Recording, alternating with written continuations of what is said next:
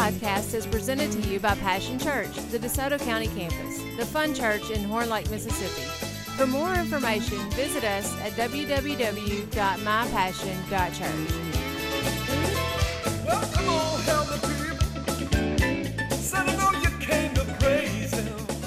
Well, let's turn in our Bibles to Jeremiah 32. We're going to start in verse 39.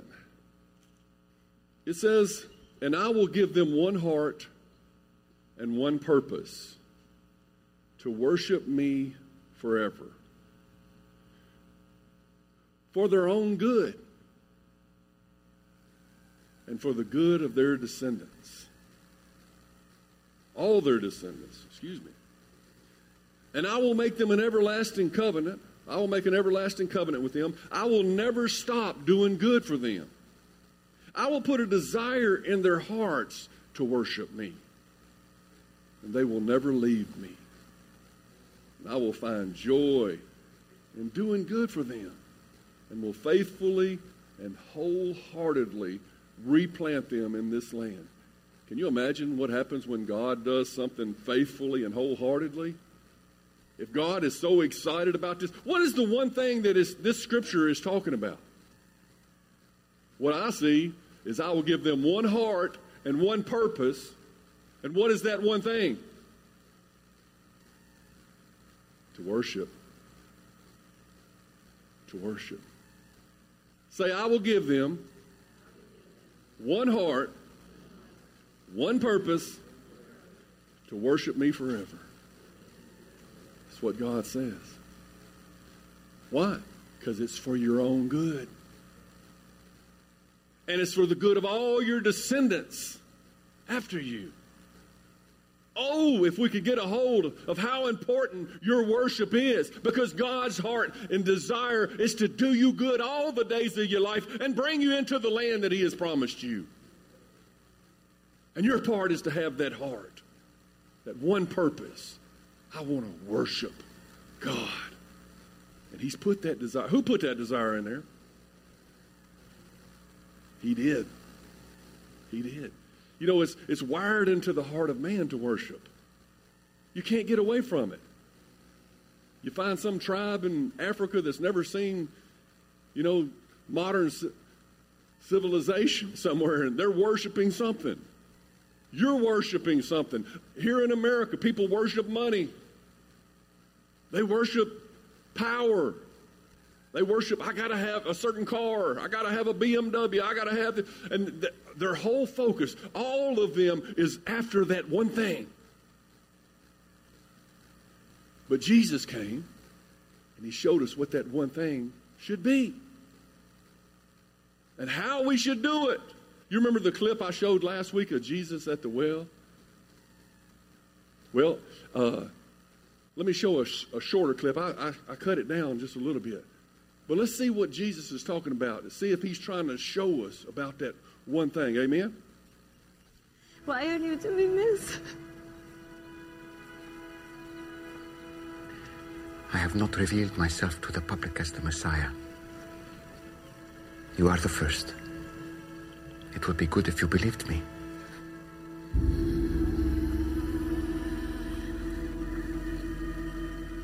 You picked the wrong person. I came to Samaria just to meet you. Do you think it's an accident that I'm I'm here in the middle of the day?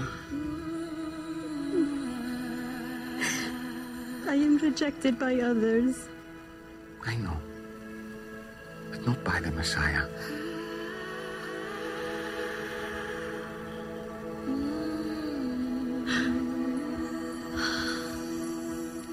And you know these things because you are the Christ.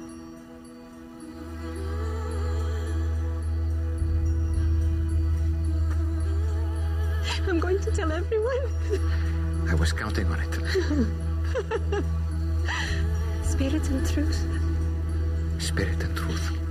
It won't be all about mountains or temples. Soon, just the heart. You promise.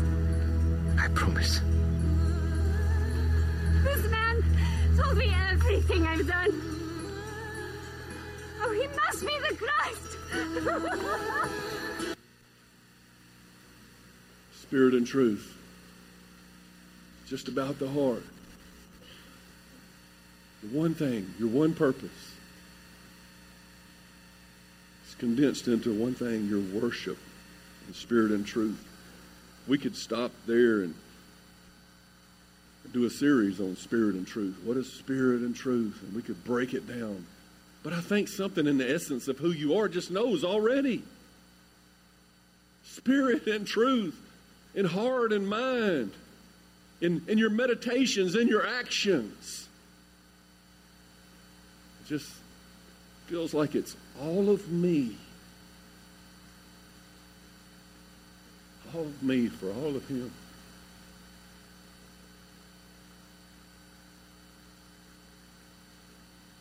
Today's message, I'm going to entitle it The Grand Exchange.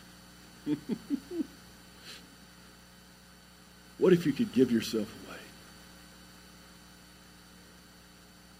What if you could? In exchange for something so much more. Can you outgive God?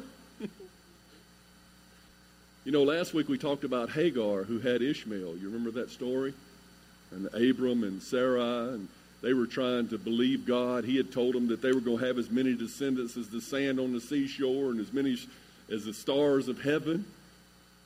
And they were trying to work up the, the faith to believe that. You understand? They, they were old. And they had lived their whole life without any children. I mean, that was ingrained in them. You know, there's a lot of things ingrained in you that life has beat you down with.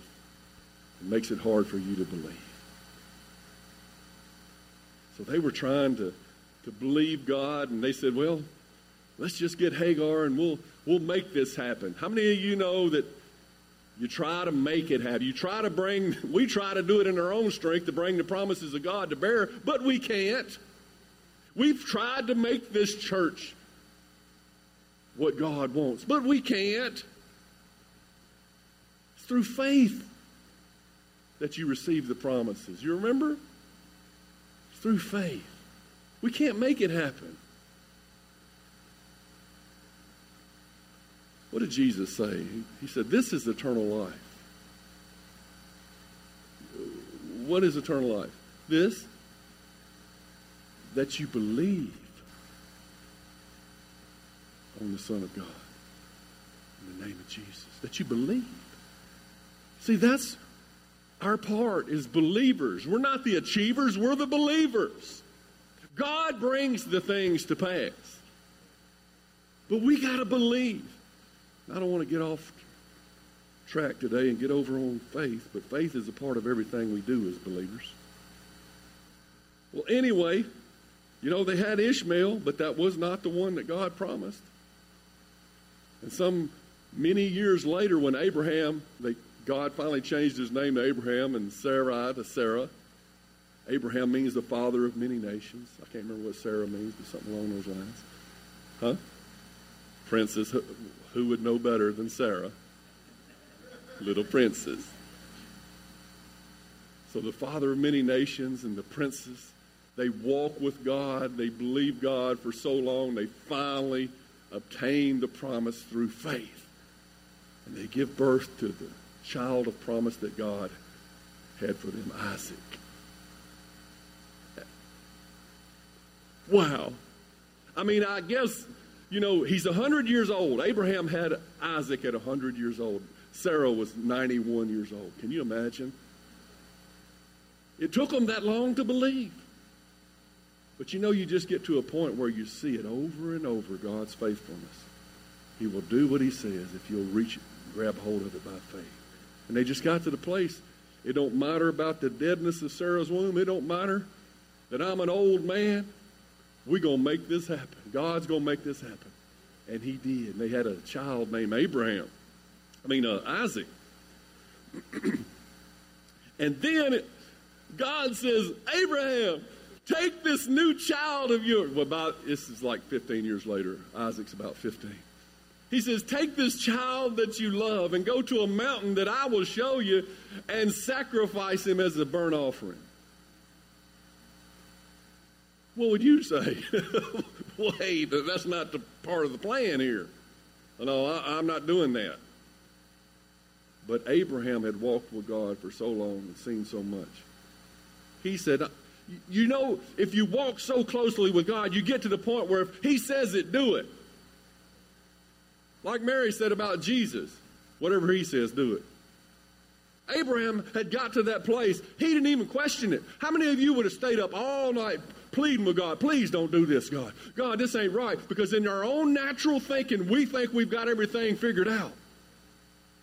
And I stayed up all night, I, I, I would have. I'm not, to, I'm not 100 yet. I'm not to that place yet. Pleading for my son. God, please, don't make me take a knife to my son. But it says Abraham woke up early the next morning. That means he went to bed. he slept.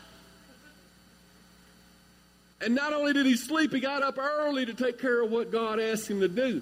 He loaded the wood on the donkey, got a couple of servants, he got the coals for the fire, he got a knife. He said, We're going to go. He got Isaac. They took off a three day journey. They get to the foot of the mountain. And then in Genesis chapter 22, verse 5, it says, Stay here with the donkey. Abraham told his servants, The boy and I will travel a little further, and we will worship there. Say worship. That don't sound like worship to me. That don't sound like no worship I ever heard of. You want me to stab my boy for worship? That don't make sense to me. But he, then he says, and then we will come right back his faith kicked in. Because you see, that, that promise that God had made him was firm in his heart now. He knew that even if he had to kill Isaac, that God would raise him from the dead if he had to, because he was the one through the, the promises were going to be brought into bear. He knew, he believed that even God would raise him from the dead if he had to, because he says, Me and the boy will be back. And he knew what he was going to do incredible amount of faith. They walk up the hill, and Isaac says, Dad, I see the wood and the, charcoal for the fire, but where's the offering? Abraham said, God will provide himself an offering. Wow, another statement of faith.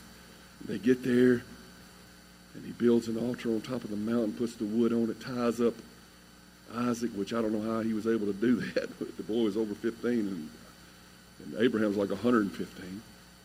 But he puts him on the wood. I guess Isaac was willing. He pulls out the knife without hesitation, and it's almost on the way down when, when God from heaven says, Abraham! Abraham! And he stops him. He says, Do the boy no harm. I see now that you trust me with your whole heart.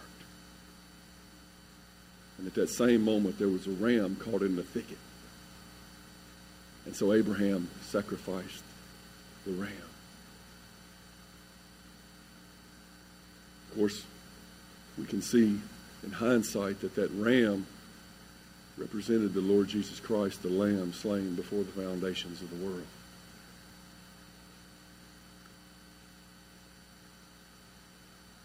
Incredible story of faith but he called it worship. You know, in the Old Testament, they almost always brought a sacrifice to the temple before they worshiped. They didn't come before the King of Kings empty handed, they came bearing gifts, bearing a sacrifice. Can you outgive God?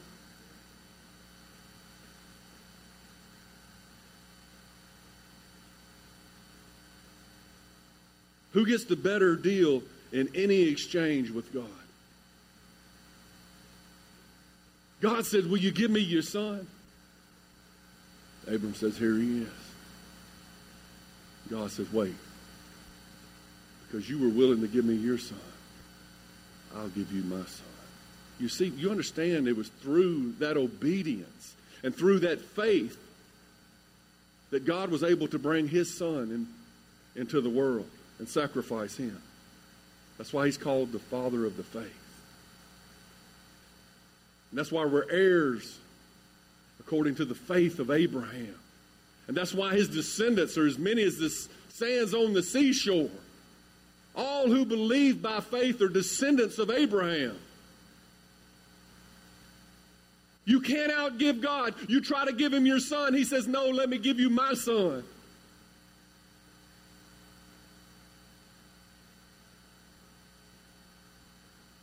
David said, I'll not offer God something that costs me nothing. Man, our worship is so cheap today, isn't it? Play me a song. If I like it, I might I might sing along. If you know, it's just 20 minutes of my week, you know. That's what we consider worship today, is the, is the song service at a church. It's cheap. We don't bring nothing. We don't offer anything. It's like, what can you do for me, God? David danced before the Ark of the Covenant. He loved God so much he danced himself out of his clothes, and his wife Michal looked down. She says, mm, mm, mm. Boy, how undignified. What did that dance cost David? His dignity. She said, You just look like a common person. You know, you're, no, you're not acting like a king. He said, You ain't seen nothing yet. I'm going to be even more undignified. You see, David had learned that I'd rather be sanctified than dignified. Have you learned that?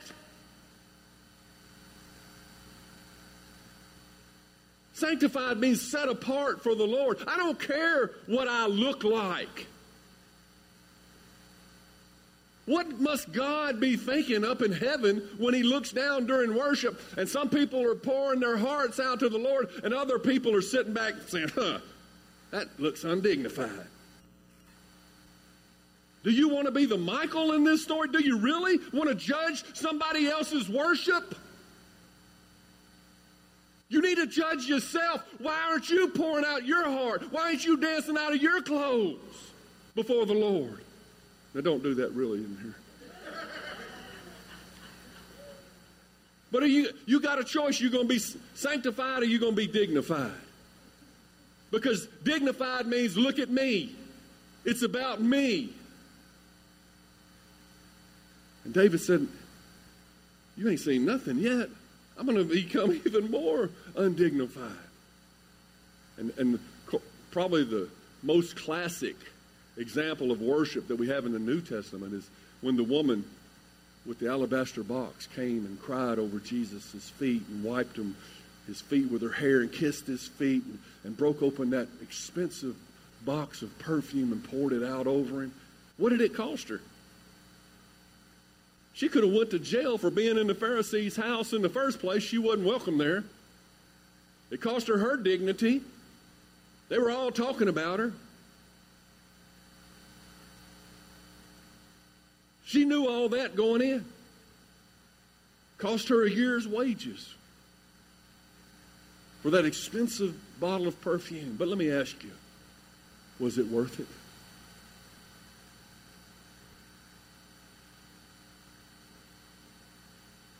Would it have been worth it to you? Jesus thought it was worth it. He said, I tell you, wherever the gospel is preached, we're going to talk about what this woman has done. How she was willing to lay it all down.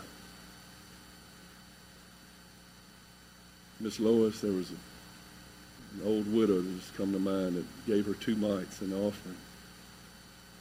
Jesus said she gave more than all of you. Miss Lois was talking to me this morning about her tithes and offerings and how, how to do it. It's a grand exchange. Everything in the Word of God And if you look back in your history, everything that you've been through points to the fact that you can't outgive God. Everything that you've given Him has been multiplied, pressed down, shaken together, and running over. As it comes back to you, don't shout me down just because I'm preaching real good. so, what do you bring to the altar when you worship? You say, Here I am, Lord? All of me for all of you. Exodus 34 14, God says, You must worship no other gods. For the Lord, whose very name is jealous, is a God who is jealous about his relationship with you. He's not sharing you with anybody else. And he's not pleased with just a bunch of leftovers, extras that we got laying around in our dignified displays of worship.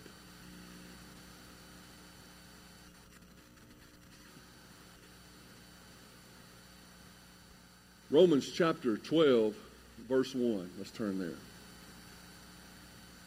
You know, there's people call different things worship. You know, uh, modern day, we, we look at the song services. That's when we worship, right? Um, that is a form of worship. That is an intense time of worship, indeed. But Romans chapter 12, verse 1 says, Therefore I urge you, brothers and sisters, in view of God's mercy, to offer your bodies as a living sacrifice, holy and pleasing to God. This is your true and proper worship. See, it's much more than a song. It's much more than a little attention that you give God. Maybe a word of thanks, a, a shout of praise. It's more than that. Here it says, in view of God's mercy.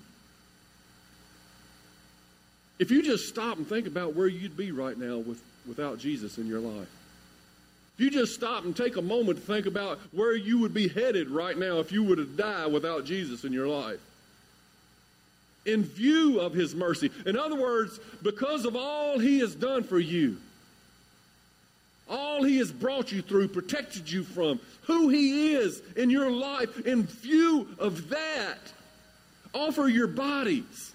And I don't really think he's just talking about this flesh. He's not interested so much in this flesh suit. He means the body of who you are, the totality of your personhood. Offer your body as a living sacrifice. Thank goodness he didn't say a burnt sacrifice or a dead sacrifice. You see, the sacrifices and the blood being spilt has already been done. Now, the sacrifice he's after is not someone who, who will necessarily die for him, though he may ask that of you in the future. But right now, he's asking you to be a living sacrifice, praise God that you live a life that is in sacrificial love towards the Lord Jesus Christ, that you present your body holy and blameless as a testimony to what He can do in a life. This is your true and proper worship, and it's pleasing to God. I love the way the message translation, the paraphrase says. So here's what I want you to do, God helping you. Take your everyday, ordinary life you're sleeping, eating, going to work, walking around life, and place it before God as an offering. That means you're worshiping God on Monday morning and again on Tuesday morning. Before you go to sleep, while you're sleeping. 24 7. I belong to God. We've got to stop seeing things as my, my Christian life and, and my secular life. We got to stop seeing Sunday as the day I give God. He gave you all the days. he don't just say I love you on Sunday. We got to begin to see our whole life as an opportunity to worship God. All of me, God. And then I get all of you. You know, that's what a blood covenant is, you understand. It says that everything I have is yours and everything you have is mine. And you don't enter into a blood covenant lightly. But when you said, Yes, Lord, to Jesus, you entered into a blood covenant. And now everything God has is yours if you're willing to give everything to Him. Just like Abraham was willing to give his son, God was willing to give his son. To the measure you were willing to, get, to, to descend, to, to give up, is to the measure to will, that God is willing to raise you up.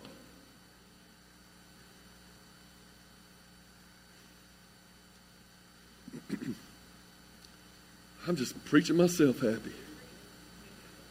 Because this is possible for all of us.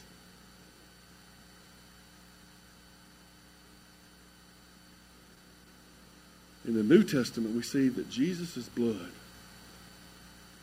grants us the access that we now have to the throne of God. Jesus was the sacrifice once and for all. As his body was rent, so was the curtain that kept us out in the lobby. The curtain was rent as his body was rent, and he, we can step on in into that most holy place unhindered at any time. Hebrews 4:16 says, "Let us come boldly to the throne of our gracious God." There we can receive mercy and find grace to help us in our time that we need it most. Anytime. Anytime.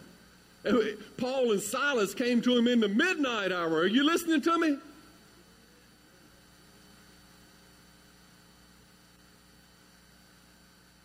His hours of operation are unlimited. He don't sleep or slumber. You come anytime to the throne of grace.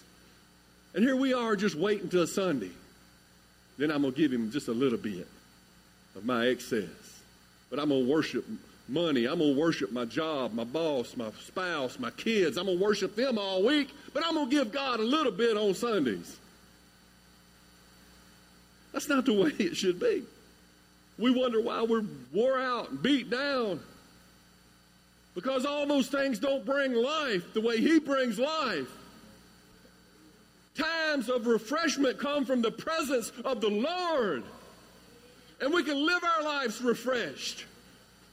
Refresh me today, God. Fill me today, God. Every day, every day. Say every day.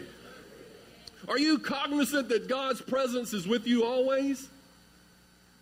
I mean, know you not that you are temples of the living God and the same Spirit that raised Christ from the dead now dwells in your mortal bodies? He's with you always. And you're going to walk around and, and be disrespectful and act like you don't even know He's there, like, I'm not with Him. Disregard His voice, drowned it out with all the things of this world. You know, God doesn't, He's not into competing with the roar of the flesh and the noise of this world. He came to Jeremiah, was it Jer- Ezekiel? Which one? He, he, he came to one of them in a still small voice. And all we need to do is quieten this going on up here and make time Make time to tune in to the channel that we need to be on and to hear the voice of God speaking within. I, I, I tell people all the time, they say, What do I do? What do I do? You're always looking for somebody else to tell you what to do. You have no need that anybody should teach you. The Holy Ghost lives within you. Come on now. Just quieten this thing down for a minute.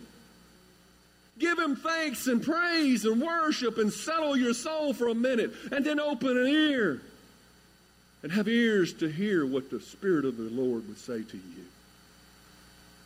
There's no problem that he can't solve for you. There's no question he can't answer for you. And he wants to do these things.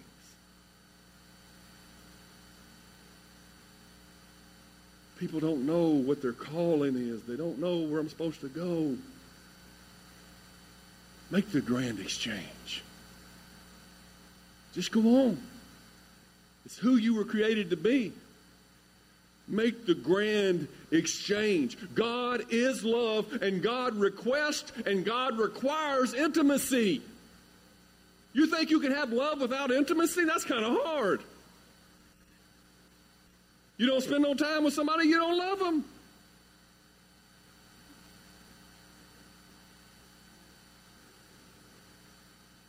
How much you gonna love somebody you only see them one one hour a week on Sunday? I'm telling you, come boldly every day. Here, in the car on your way to work. God says do it like this in Ephesians 5:17. He said don't act thoughtlessly. Don't live thoughtlessly without thinking about what's important in this life. We're talking about the, the main things here. Don't act thoughtlessly, but understand what the Lord wants you to do. What does he say? Don't be drunk with wine because this will ruin your life. Why are you drinking the wine? Why are you drinking the alcohol? Because you're trying to fill a place?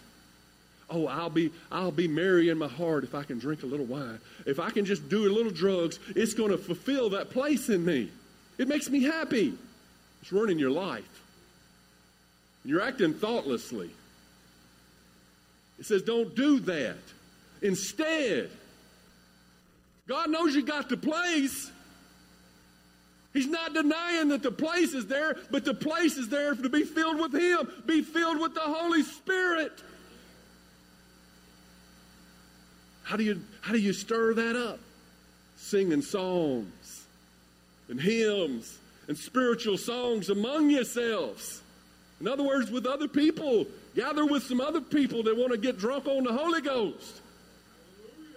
Spend time stirring yourselves up, thinking about the promises of God and all He's done, His grace and His mercy, making music in, to the Lord in your hearts. Don't run your life. Live your life. Live the life that you were called to. And yes, when we come together on Sunday mornings and we have the time of musical worship and everything, that's a man, that's where it gets intense, intense and intensifies. I mean, if prayer, it, says prayer is like one can send a thousand to flight, two can send 10,000 flight. It's exponential. If more than one begin to pray, there's power. And I believe it's the same thing when we all come together and worship corporately. Now, we've always been a praying church. We will always be a praying church, but I'm going to be honest, in the 20 something years that I've been in this church, there have been times that I wonder are we ever going to be an intimate worshiping church? Are we ever going to stop being so dignified?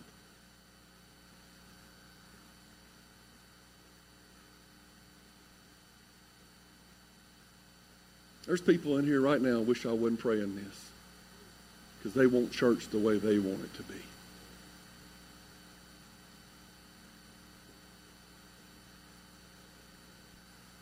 People come to me, they say, Pastor, I, don't, I better not get off here, but I'm going to go just for a brief moment. They, they say, Pastor, I want to, I don't like it when we do this. I don't like it when this happens. This, this, this. Guess what? This ain't my church. You're coming to the wrong person. I'm just a messenger at the church. This ain't my church. I've had people come try to tell me how I ought to run this church. Say they got better ideas. I say, I'm not running this church. I'm just hearing from God and doing what He says, just like you ought to be. This is God's church. This ain't my church. You come here once or twice a month. Don't tithe. Don't do your share, but you got some good ideas and we're supposed to put you in charge. No, God's in charge. I ain't in charge. Now, if God leads me to say somebody's in error, somebody's doing something they ain't ought to do, then I'll go tell them what God said. But otherwise, I'm not judging people's worship. Don't put me in that place. I will not judge someone else's worship, how they express their hearts to God. Please, please.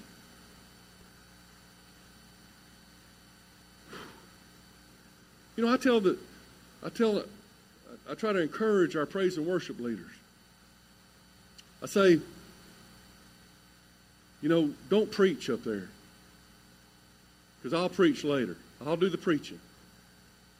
Don't drag people's thoughts back into earthly things. You just keep bringing them to the throne. Keep the focus on Jesus. Because during that time of worship, we don't want anything to pull us out of our spirits and back into our head. We don't want to tell them, okay, uh, you know, this week this happened or whatever. That's bringing us back to our head. Just Jesus. Just Jesus. This is an intimate time. Bring them to the throne. And when God is done with them and, and we feel that the time is up, then we'll pray and then we'll, then we'll preach, okay? But there's times, and there's seasons, and there's things and ways things ought to be done. I wrote this Worship is the ability to drag your focus from the fallow and the mundane to bring it to bear instead on the, your oneness with God. To break up those fallow, hard hearts. It's, it's to get off the surface level stuff because deep is calling unto deep. Do you understand during worship? During worship, if we could but briefly close our minds. Sometimes I'm up here thinking about chords. Today I was up here thinking about why is the lights on, you know? No, no problem. I mean, it happens. There's, there's a million pieces that put a church together, you understand. You can be thinking about them all and never worship God the whole hour and a half you're here. Even on the platform, I'm thinking about chords. I'm thinking about songs, uh, the places I got to sing and the licks I got to play, okay? I can't spend the whole time, but I would much rather be out there with you and, and just be soaking it up, you know. But I understand there's things going on. People getting up, going to the restroom, that lights situation, you know, whatever it is, bringing to bear on your natural mind. But if you could, but for just a moment, promise God, but at least a moment during these songs that we sing today, I am going to get out of here and get into here. Because I wrote this during worship, if we could briefly close our minds and open our hearts, all things are subject to change. It's where mountains move. It's where problems are solved. It's where purpose and direction is restored. It's where you receive times of refreshing from the Lord. That can happen in a glimpse of His glory, in a moment of time. That could happen to you on Tuesday afternoon. If you would shut down the noise voice of the Lord. He's not playing. If he says it, and he'll say it to you, whatever it is you need. You got to hear it so that you can believe it. Is your worship intimate enough to bring to bear a physical response? I think it's just natural. When I think about how, in light of God's mercy, in light of how gracious and good He's been to me, it's like, I can't. Why'd my hands go up? It's just natural response. A shout, hallelujah. It just comes out of me. It's a natural physical response. Bowing down, wanting to come to the altar, wanting to draw closer to this love that I have found. To deny is to suppress. But to let go is to express. Do you understand?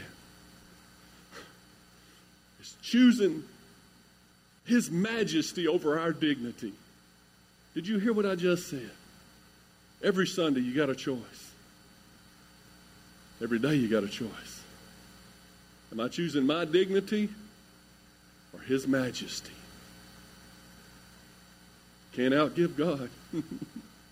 when Moses lifted his hands in battle, They were winning. When Moses grew tired and put his hands down, they began to lose. So what did he do? He got Aaron and Hur to help him lift his hands until they won the battle. And that's the way life is.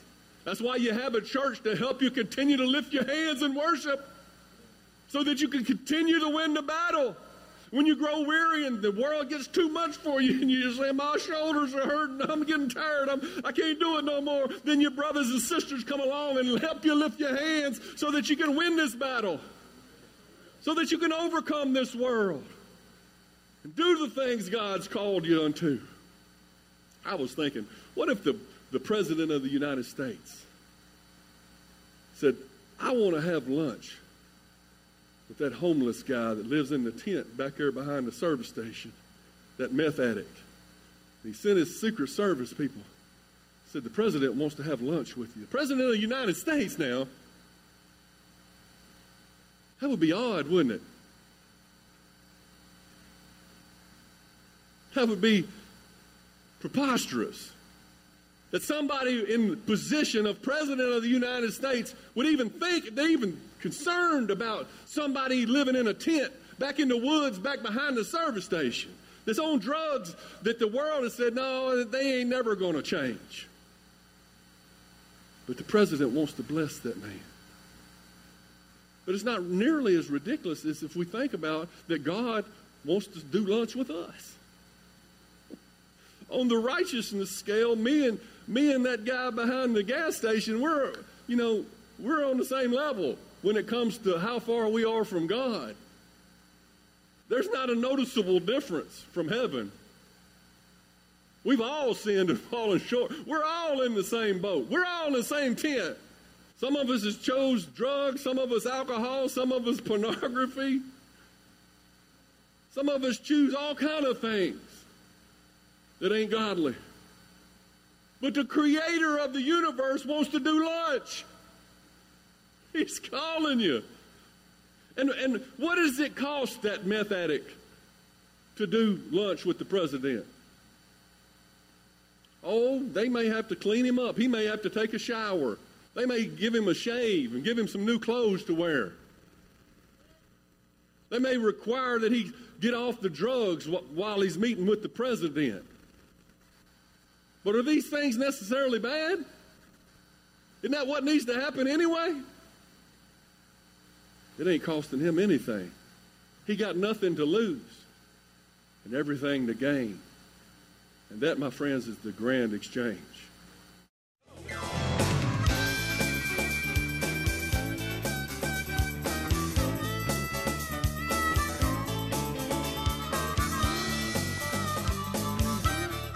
For listening to the podcast today. We hope you enjoyed it and that it inspires you to live out God's Word. For more information, visit us at www.mypassion.church.